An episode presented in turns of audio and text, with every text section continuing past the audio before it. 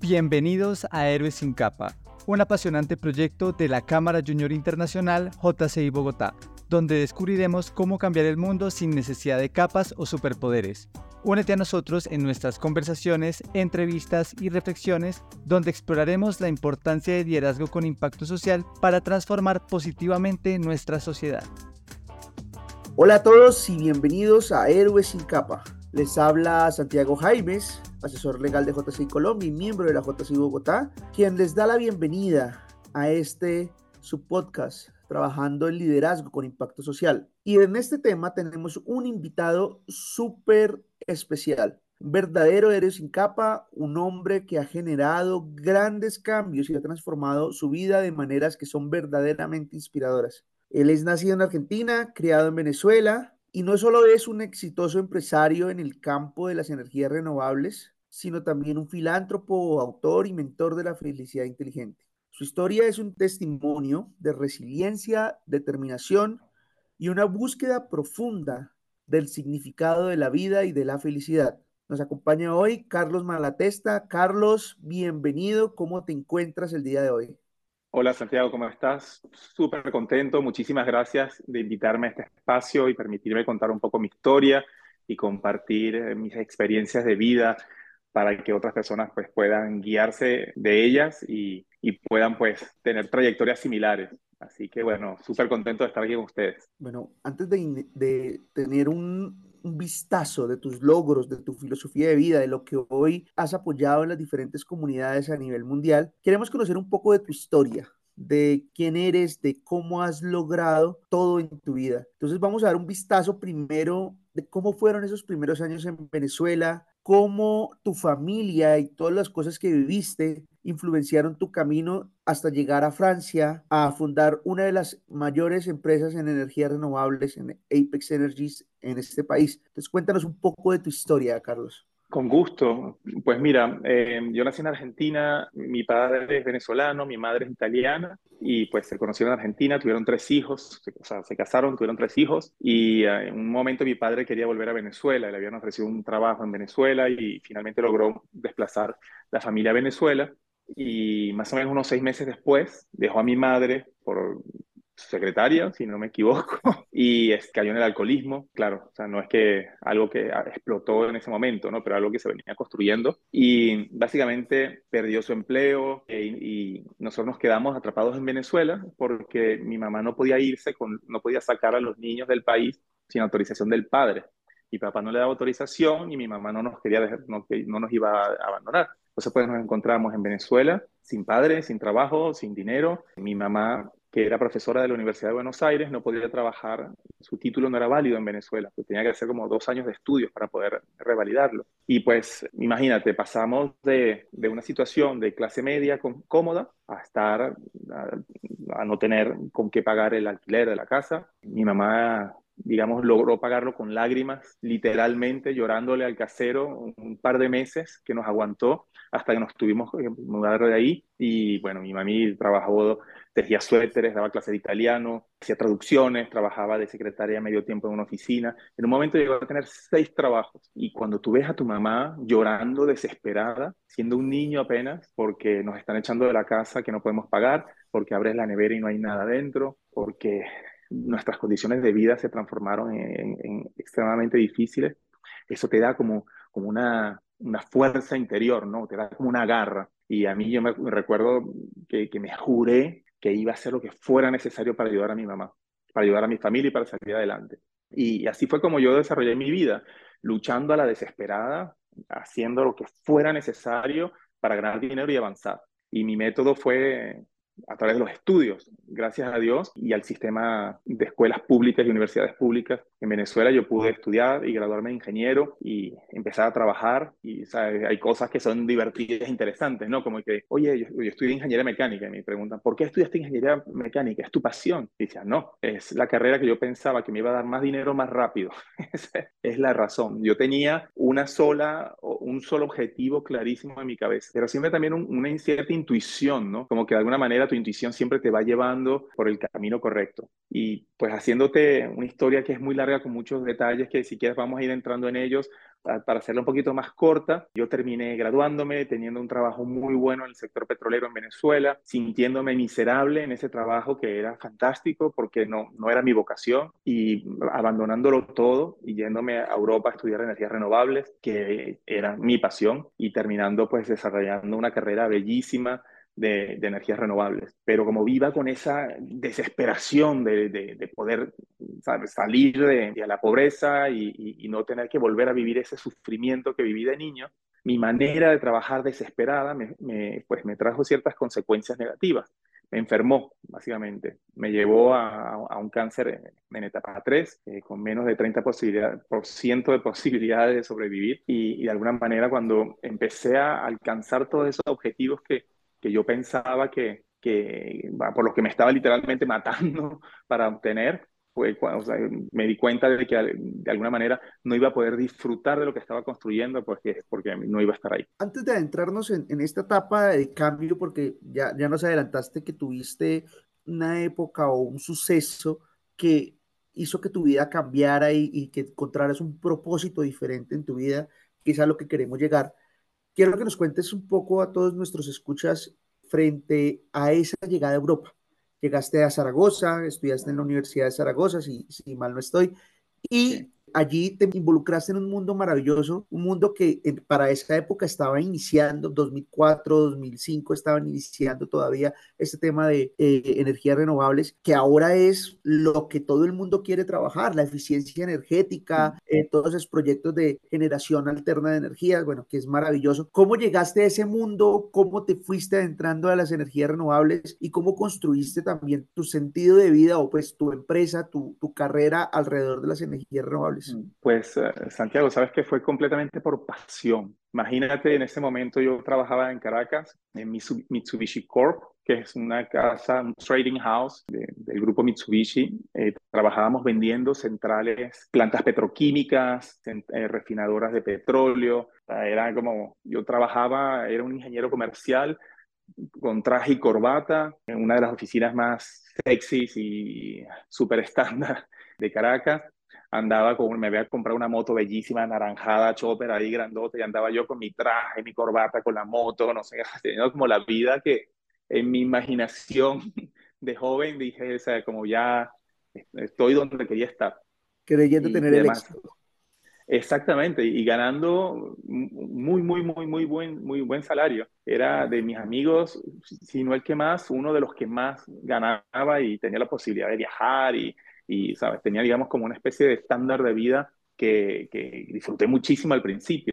Pero con el pasar del tiempo, yo estuve tres años ahí, con el pasar del tiempo me empezó algo a, como que una vez que pasa ese enamoramiento inicial, me di cuenta de que el, el, sector petrolero no me gustaba, no me sentía cómodo, que me resultaba desagradable como todo, como el mundo, todo el lobby que hay alrededor del petróleo, la, diferencia que hay entre las personas que estaban trabajando en petróleo y, las personas normales del día a día de la calle, ¿no? Que hay esa diferencia social. Y, los mismos operadores del, del, sector petrolero, que no ganan lo mismo que un, que un comercial o una persona directiva en el sector.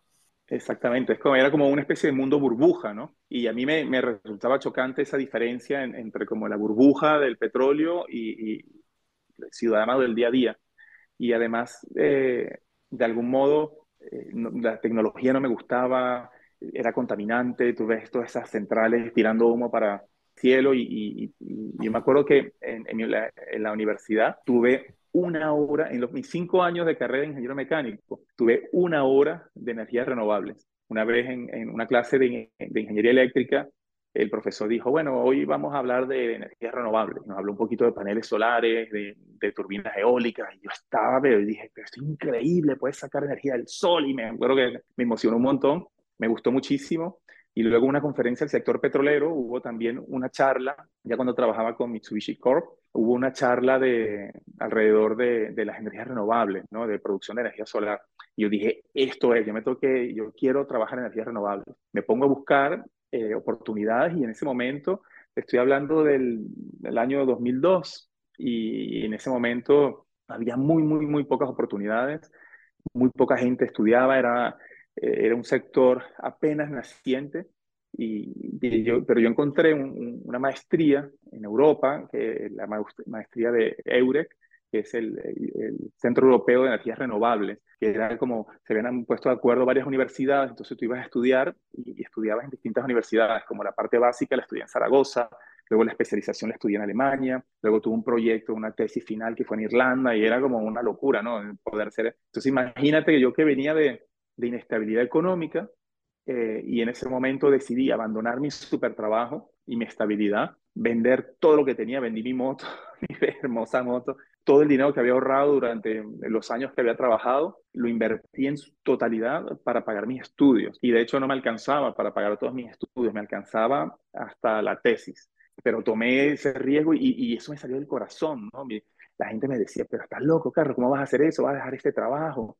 Estás tan bien, ¿cómo, cómo, quién, quién deja un trabajo así?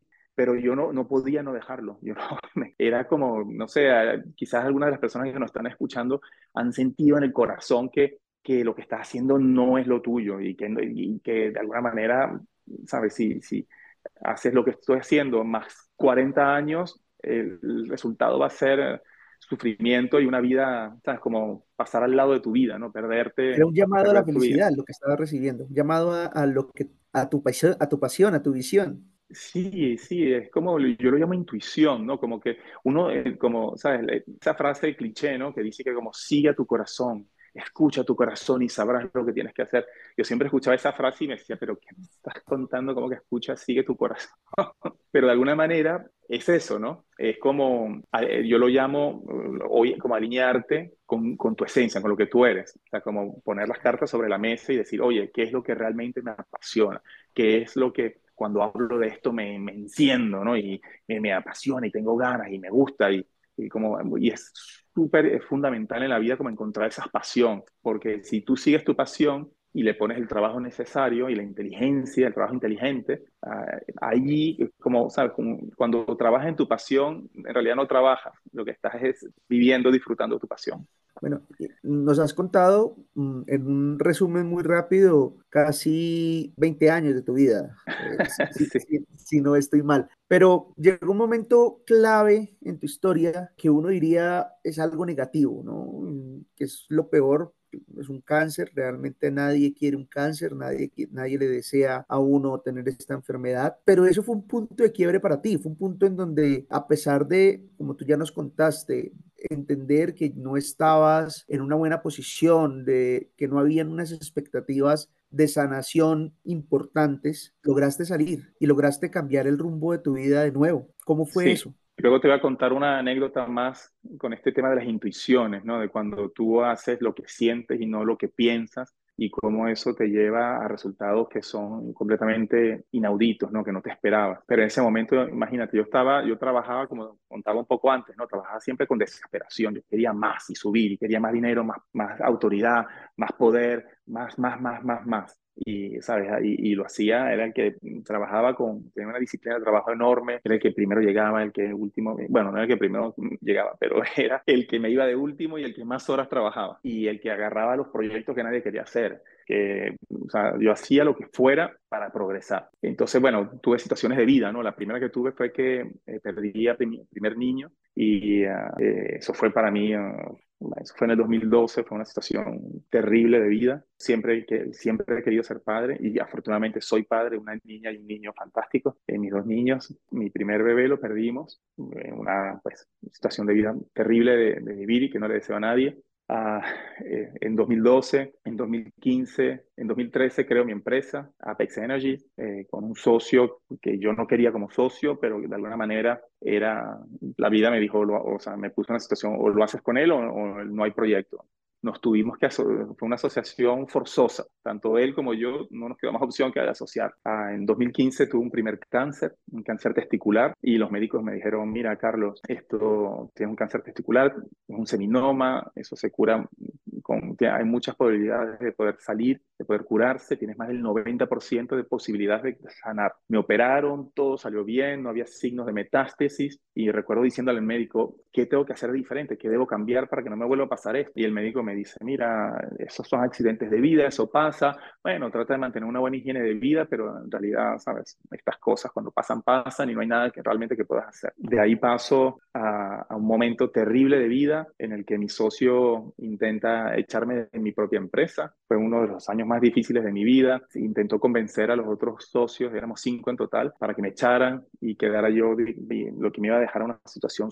súper complicada. Y para, para evitar esto, yo finalmente decidí subordinarme a él y dejarle, como nosotros éramos socios egalitarios, y yo decidí subordinarme y que fuera él el que pues, llevara las riendas de la empresa. Él quería que me fuera, no le quedó más opción que aceptar pero me hizo la vida imposible y ahí fue cuando me reventó el segundo diagnóstico de cáncer. Esta vez fue, me acuerdo que yo tenía controles trimestrales y en el último control, antes de pasar a un control anual, dos años después del primer cáncer, eh, fui, eh, me acuerdo que llegué ese día al hospital y tenía que hacer el escáner y tenía una reunión más tarde, iba llegando tarde a la reunión, estaba cansado, de mal humor, estresado y quería que él me diera mis resultados para irme, ¿no? Y el médico tardaba, tardaba, tardaba, al final me llaman y dice, oye, Carlos, por favor, ven, vamos a, se habla contigo. Y yo, sí, pero dame los resultados que me toque. Y me dice, no, no, siéntate. Me dice, tienes tres tumores que no estaban aquí en el último análisis, en el, en el sistema linfático, cáncer en etapa 3, ve a ver tu médico, fue a ver un médico, me dijo, tienes menos del 30% de probabilidades de sobrevivir, tienes que lanzar quimioterapia cuerpo entero ya. Y bueno, ahí, boom, ahí te explota el mundo, ¿no? Ahí te dices, yo quería ser un padre fantástico para mis hijos,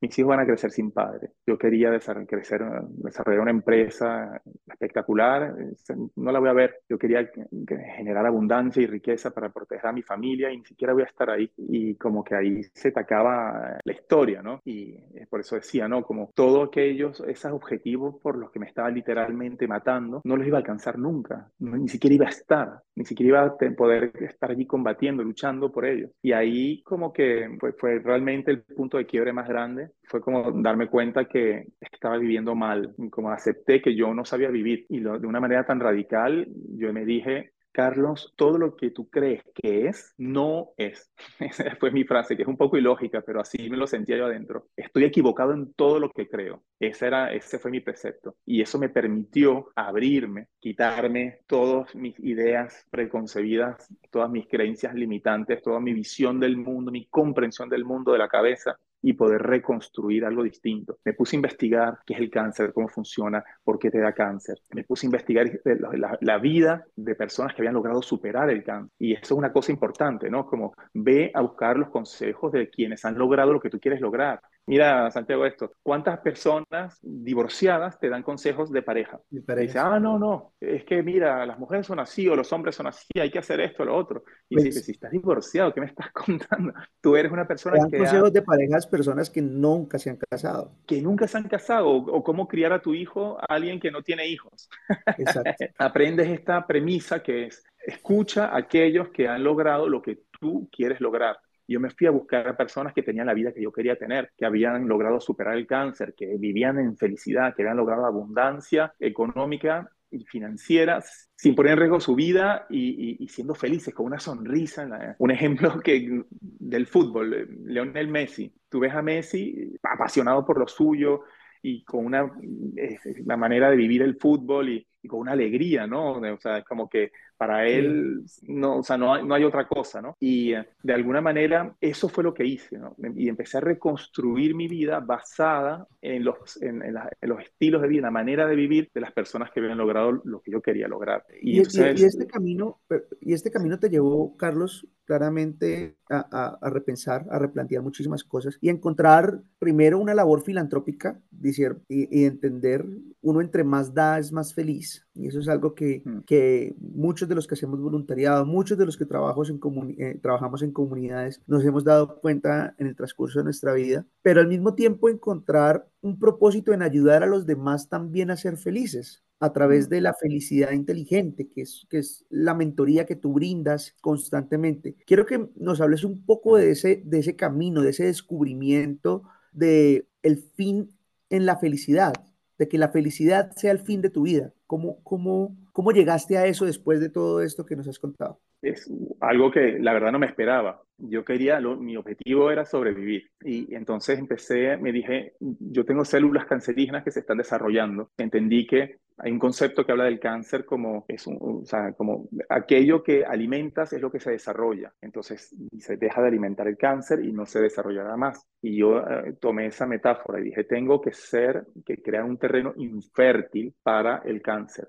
Tengo que, construir un cuerpo anticáncer, donde las células cancerosas simplemente no se puedan, o sea, no, no, no tienen alimento, no tienen abono, no tienen lo que necesitan para poder desarrollarse. Y entonces, básicamente, cambié mi, mi, alimentación, eh, mi manera de vivir, mi manera de, ejercitarme y de activar mi cuerpo. Y también fui a limpiar como esas heridas del pasado, ¿no? Como reconciliarme mi infancia, volver a vivir mi infancia y darme cuenta que mi infancia no fue horrible, como yo siempre decía antes, sino que fue bellísima. Tuve amor incondicional de mi madre, tuve unos hermanos fantásticos, mi hermana y mi hermano que me acompañaron durante toda mi vida. Tuve amigos bellísimos, he construido amistades fantásticas. Volverme a enamorar de la vida, volverme a, reconciliar con lo que fue mi vida. Incluí en mi vida hábitos que me ayudaron a, sanar, a, salir de la enfermedad, pero nunca me imaginé que iban a tener un efecto secundario. Y el efecto secundario fue felicidad. Empecé a ser feliz. Me acuerdo que un día, siempre voy a me voy a acordar de ese momento. Estacioné mi coche yendo a la oficina y, iba caminando desde el parking hasta la puerta del edificio. Y eh, era como un día de primavera y había sol. Eh, iba caminando y, y, de repente una voz dentro de mí dijo, soy feliz, felicidad que siento en este momento. Y cuando dije eso, me puse a llorar. Iba yo por la llorando a lágrimas, desconsolado, porque como que era la primera vez en mi vida que me sentía profundamente y sin restricciones feliz. Efectos secundarios completamente inesperados. Mi empresa empezó a tener unos resultados, pero eh, empezamos a doblar ingresos, ventas cada año. La empresa eh, se transformó en una especie de cohete de, con crecimiento exponencial. Mi relación con mi socio se transformó completamente, mi relación con mi esposa, con mis niños. Mi vida se transformó completamente. Empecé a ser feliz y a vivir en abundancia.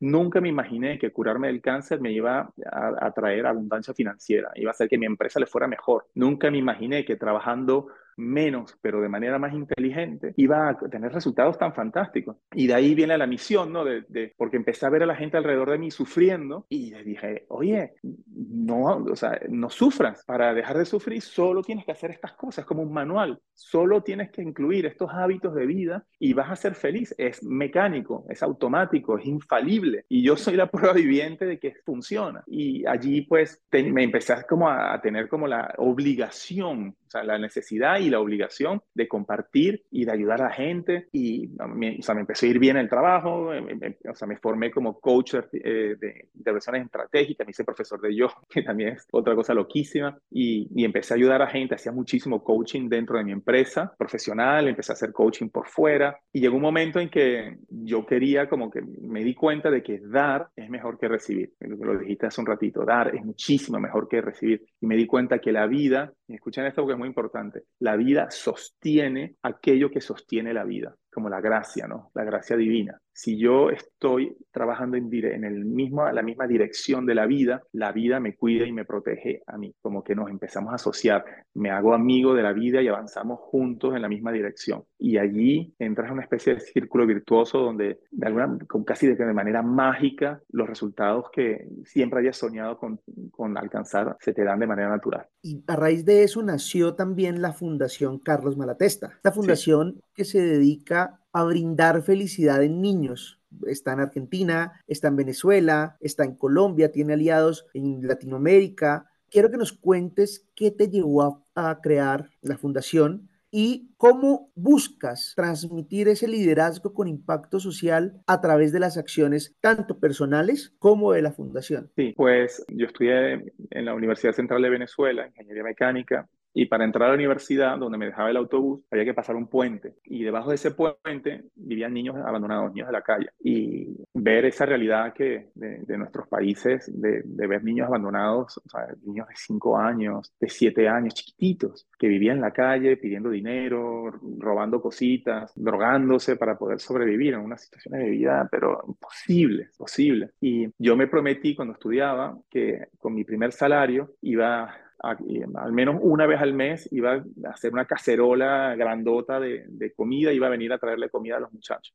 Y mi primer trabajo fue en otra ciudad, así que no pude hacer esto. Y, cuando me, volví a Caracas a, a, visitar a mi familia, la verdad es que me, me asusté. Dije, ay, ¿cómo voy a hacer? No, no, tengo una olla tan grande. ¿Y cómo voy a ir? ¿Y qué pasa si me intentan robar? No sé qué. Me asusté, simplemente. Y quedé como, nunca fui a alimentar a esos niños. Nunca fui a, a apoyarlos. Y eso quedó como una deuda dentro de mí, quedó como una deuda, ¿no? Y a medida que pasaron los años, ya cuando estaba yo inclusive con mis diagnósticos de cáncer, empecé a, me dije, yo tengo que hacer algo por esos niños ya. Y empecé a hacer donaciones a UNICEF, Save the Children y buscando asociaciones locales a que yo pudiera apoyar para, como para tener un impacto directo en esos niños. Y a medida que fui creciendo como hombre, como ser humano, como persona, eh, me dije, ahora puedo hacer más, y ahora puedo hacer más, y ahora puedo hacer más. Hasta que llegué un momento en que dije, donaciones, no, yo voy a crear una fundación y voy a, quiero tener impacto directo y quiero ayudar a cuantos niños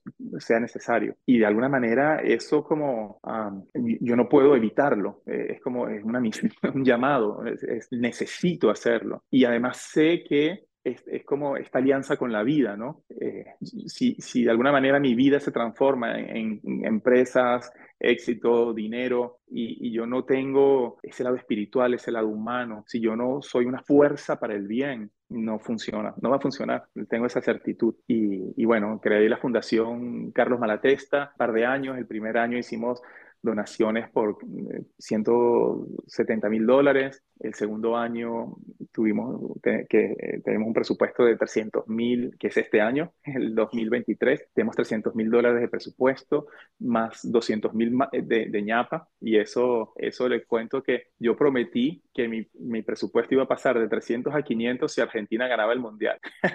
Así que... Hay que, hay que agradecerle a la selección, hay que agradecerle a la selección argentina por, por esos 200 mil dólares de más. Claro que sí. Y de ahí viene la fundación, ¿no? Y, y, por el momento está financiada 100% por, por mis empresas y con el, deseo de, de, tener un impacto positivo. Y sabes qué, eh, yo estaba hablando, bueno, tuve el milagro y la alegría y el honor de conocer a Papa Jaime eh, y, apoyar su fundación Niños de los Andes. Eh, y bueno, que es un ser humano increíble, o sea, tú estás en su presencia y es como que hay como una vibración. También te brinda alegría, te brinda felicidad, es una persona que, que irradia amor por lo que hace. Exactamente. Incluso Papa Jaime ha sido exaltado por la JCI, no solamente a nivel nacional, sino a nivel mundial como un joven sobresaliente del mundo, ah, no recuerdo el año exactamente, creo que en los años 80, por la Fundación Niños de los Andes, que es una fundación, para quienes no conocen, es una fundación que se dedica a trabajar también con niños en situación de abandono, por llamarlo de alguna manera, y rehabilita a la población de niños y niñas y adolescentes en situaciones de riesgo, maltrato, con seis líneas de acción diferentes, prevención, restablecimiento de derechos, intervención psicosocial, bueno, algo súper, súper maravilloso que realiza Papa Jaime en Colombia, que es algo que también Carlos está apoyando y que no solamente está apoyando en Colombia, está apoyando en Argentina a través de la Fundación IDEO, que está en creación de proyectos educativos, está en Venezuela con la Fundación Hogar Bambi, con la con Fundana, eh, Fundación de Amigos del Niño que Amerita Protección, y también con una fundación maravillosa que tenemos en Colombia, que es Activistas Constructivos. Es una fundación para fundaciones. Exactamente. Eh, ¿cómo, llegaste a, estos, a estas fundaciones? ¿Cómo llegaste a, estas, a estos lugares en donde necesitaban tu presencia y has apoyado las actividades de estas fundaciones maravillosas? Pues eh, la verdad es que yo, lo, yo lo he enfrentado como un proyecto empresarial, es decir, eh, cómo construir un equipo, o sea, cuando cada cosa que yo hago en la vida, digo que esto es un proyecto, necesito recursos, necesito equipo, cuál es el timing, cuál es el plan de proyecto. La, visión que teníamos es que no queríamos como reinventar la rueda, ¿no? Decir, ah, nosotros vamos a hacer una fundación nueva y vamos a mostrar a todo el mundo cómo, cómo cuidar a los niños. Digo, yo no tengo ni idea de cómo cuidar niños. Y hay gente como Papa Jaime, como Fundana, como Garbambi, eh, entre otros que, que tienen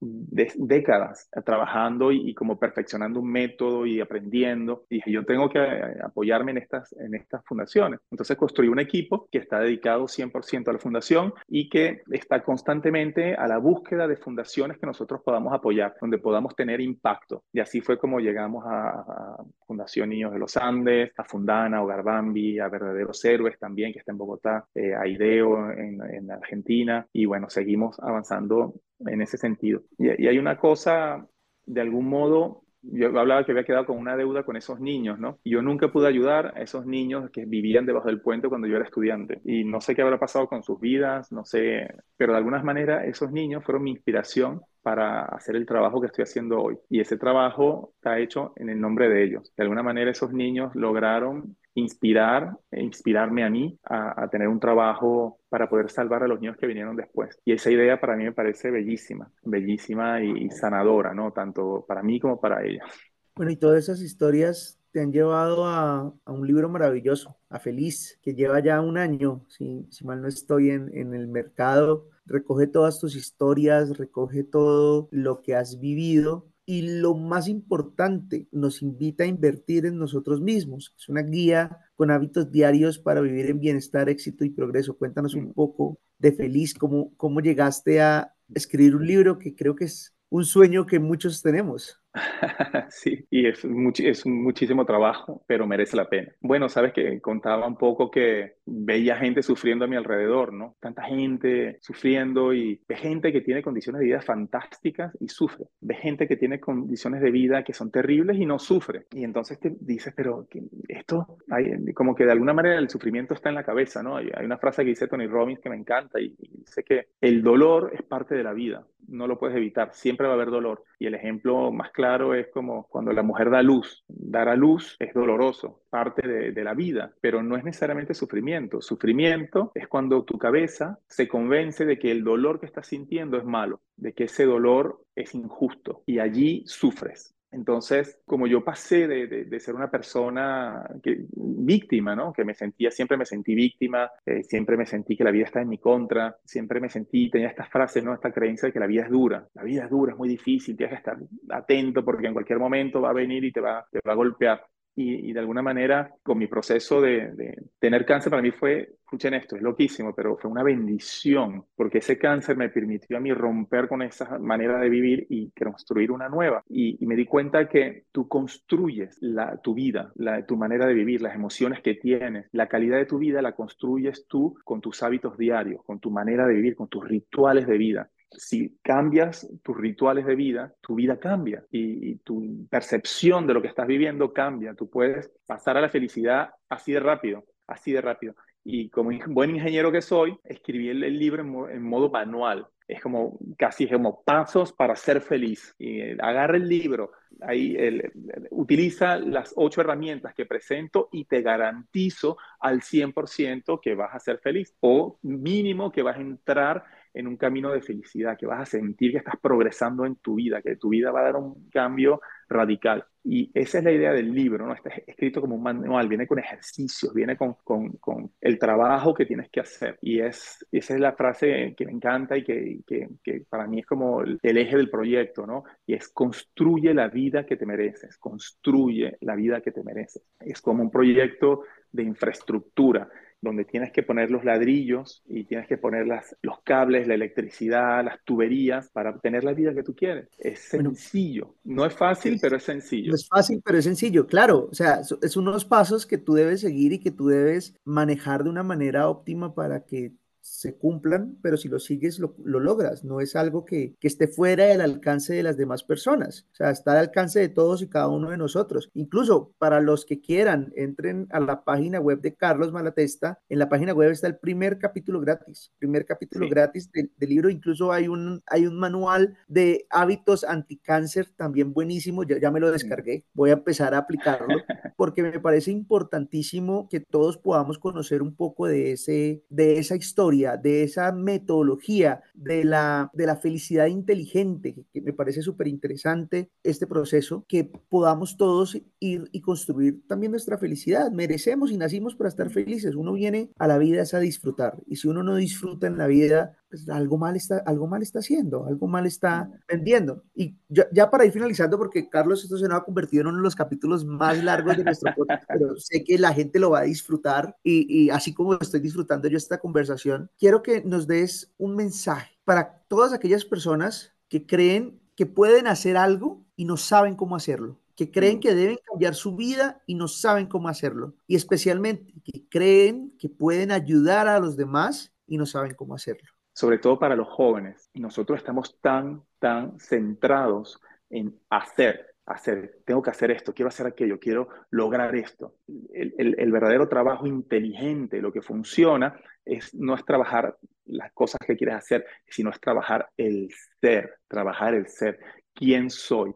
Y por eso hablo de invierte primero en ti. Tienes que invertir en ti, dinero, tiempo, recursos, lo que sea, pero tienes que invertir en ti, en crecer, en desarrollar lo que tú eres como persona. Y para hacerte esta pregunta, ¿quién tengo que ser para poder lograr, para poder hacer aquello que quiero hacer? Piensen en esto, si yo soy una persona con, con mis seres pequeños y mis talentos, mis habilidades, mis experiencias son pequeñas, el impacto de cada una de mis acciones es pequeño. Sin embargo, si yo trabajo hacia adentro, si yo trabajo en desarrollar quién soy, como persona, como profesional, como padre, como ser humano y crezco, cada una de mis acciones van a tener muchísimo más impacto. Imagínate qué es lo que es capaz de hacer Elon Musk o, Bill Gates o Papa Jaime con una hora de su vida. ¿Cuál es el impacto de una hora de estos seres humanos? No nos perdamos en el hacer y empecemos a trabajar en el ser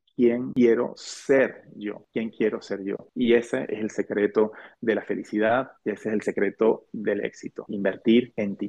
Bueno, y solo, solo de, de abrebocas, porque sé que todos vamos a comprar el libro, danos dos o tres hábitos importantes que todos, una vez finalizado este podcast, vamos a empezar a aplicar para lograr la felicidad inteligente. Buenísimo. El primero, y lo van a encontrar en mi capítulo que se puede descargar gratuito, gratuitamente de mi sitio web, las rutinas de la mañana. No salgas a la calle sin haberte preparado todos los atletas antes de una, de una, competencia importante se preparan.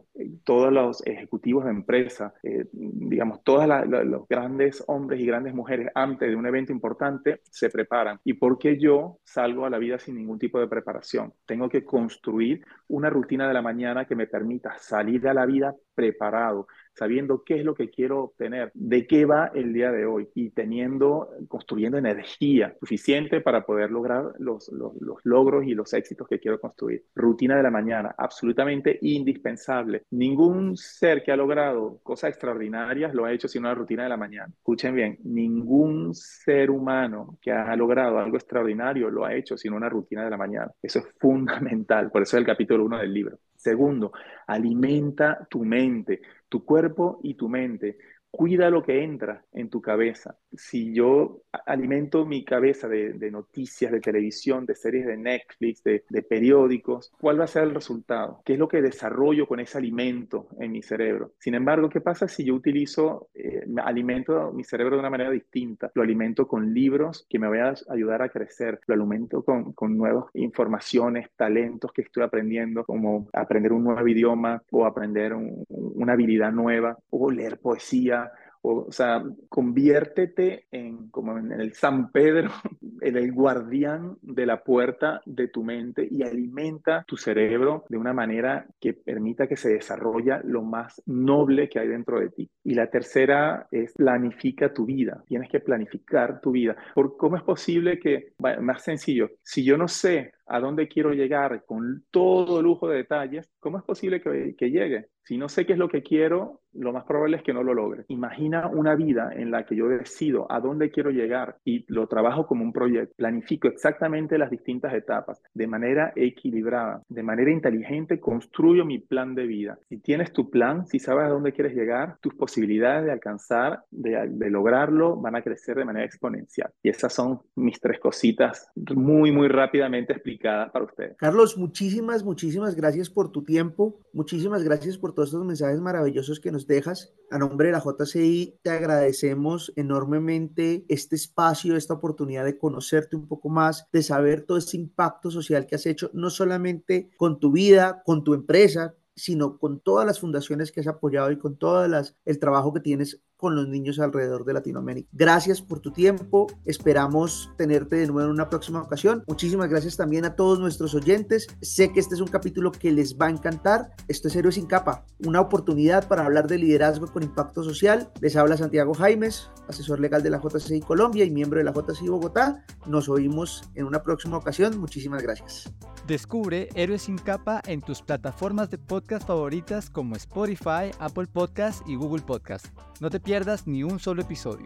Acompáñanos en esta emocionante aventura y síguenos en nuestras redes sociales arroba JCI Bogotá en Instagram y Facebook.